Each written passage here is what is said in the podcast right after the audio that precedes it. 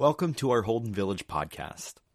For over 50 years now, Holden Village has traveled a rich history of faith that has transformed a copper mining town into a vibrant place of education, programming, and worship. Holden has sought to welcome all who seek contemplation and community in the remote wilderness of the beautiful Cascade Mountains. We continue to invite people of all ages to come alongside our rhythms, which inspire and equip travelers for a sustainable life of faith outside the village. And we continue to listen and reflect on our story and history and seek to discover our place in God's creative mission in our world. Our podcasts are a way of sharing our conversations with our teaching faculty around reformation, the reforming of our relationships with the earth, with each other, and with the divine. Let's tune in and join the conversation. I'm Kathy Beckwith. I'd like to walk. Restart. Yeah, that's fine. Okay. I'm Kathy Beckwith. I like to walk first thing in the morning on our country road, read books with my grandkids and with myself, pick blackberries in the summer and turn them into pie or sauce for waffles in the winter. I like to clog on most Monday afternoons and look for singing places wherever we go. And what I like to do and have to do includes three more things. First, write when a story needs told. Second, help young people learn how to mediate conflicts for their peers at school and study, develop, and learn how to apply conflict resolution and communication skills in our own lives. And third, to do everything I can think of to let the world know that war is not normal. Numbers two and three are what brought me to Holden Village this week. About the conflict resolution skills. I like to have fun as we share and practice top life skills, and it is fun. Things like what enables us to shift to move into our best mode for problem solving. What one listening skill, the bounce back, is undoubtedly the world's number one all time best tip for communication. And then what process or plan people can learn to use that will keep them in a good frame of mind and give the highest success rate for actually getting things worked out. At the same time, it strengthens relationships, sparks curiosity and creativity, and builds respect.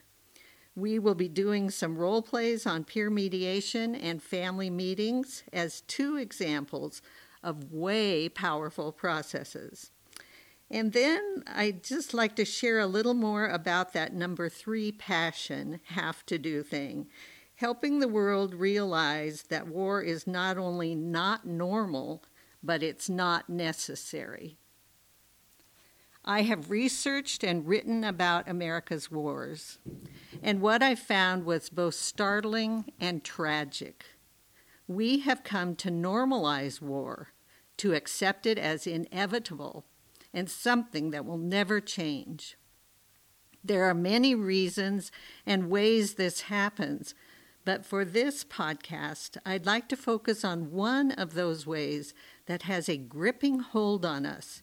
It is the idea, the belief that, perhaps with a possible glitch or two, America uses war as a last resort to protect human rights and our freedom, and that without war, our freedom would be lost.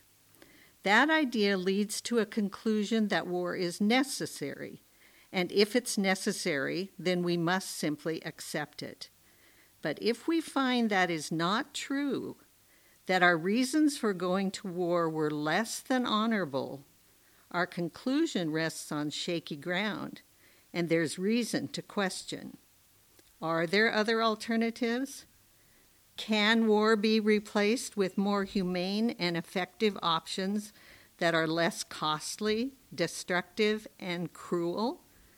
Is war perhaps not normal at all?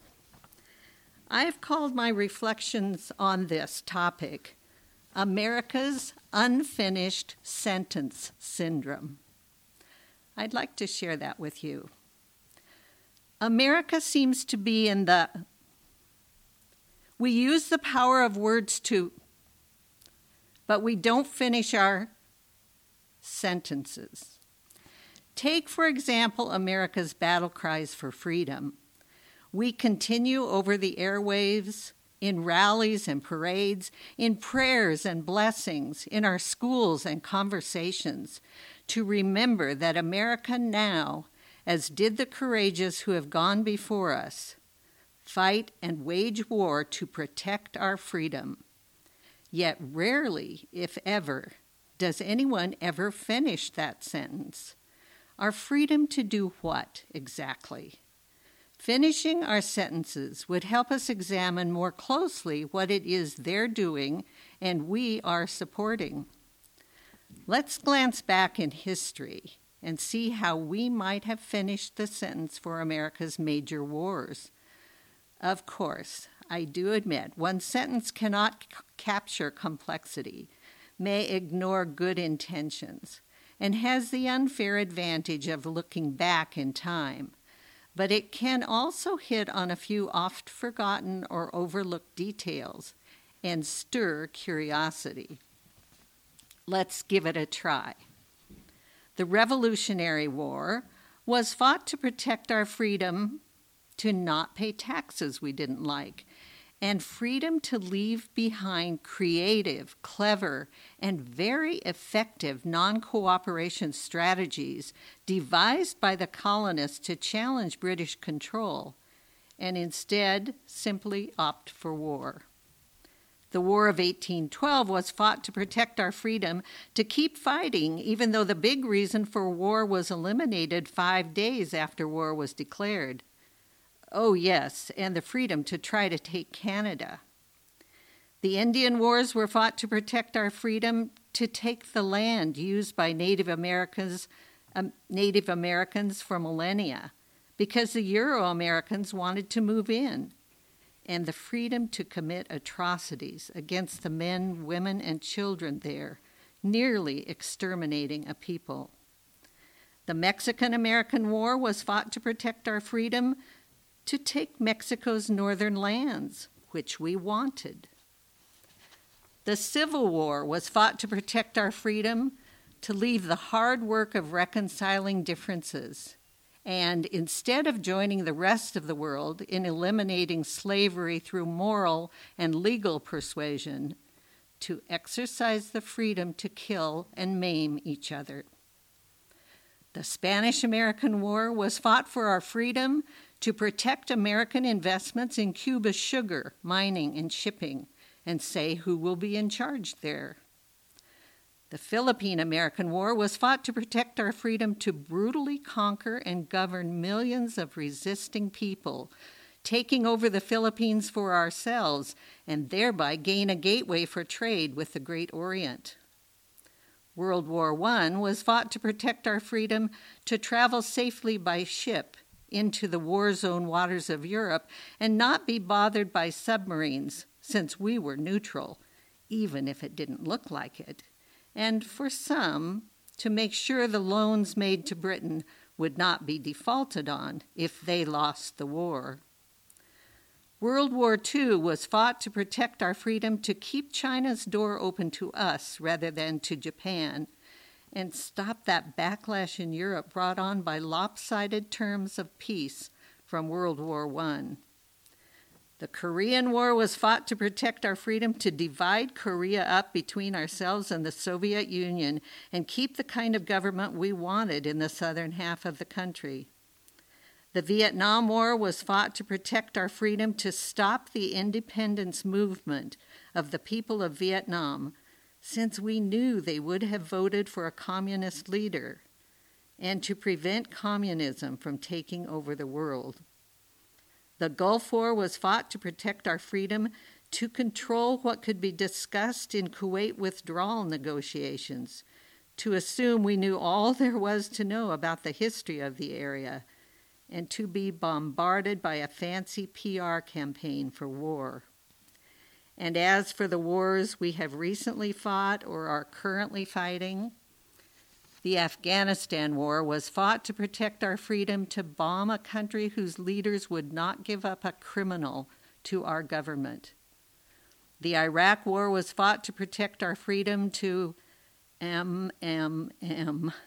That sentence could be completed in a couple of ways to make many mistakes or to make much money on Iraqi oil and contracts to repair the mess we made. Okay, granted, this finish the sentence game does not take into account the heart's desire and sincere goodwill of those who believed war was needed to stop bad and assure good. It doesn't delve deep enough. Admittedly, the list carries a hint of irritation and annoyance. Okay, more than a hint. As I researched and learned, I felt disappointed, misled, and then angry. But the history is there if we will look. It holds power to stir us beyond normalizing war. Alternatives are available now. Perhaps insisting that we finish our sentences will make us at least wonder what we'll say the next time someone cries out that America must go to war again to protect our freedom to. Thanks for joining us for another Holden Village podcast. Be sure to view the links in the description for more information or visit our website to find out more about the village. We hope you will make a pilgrimage to Holden. Blessings and peace to you.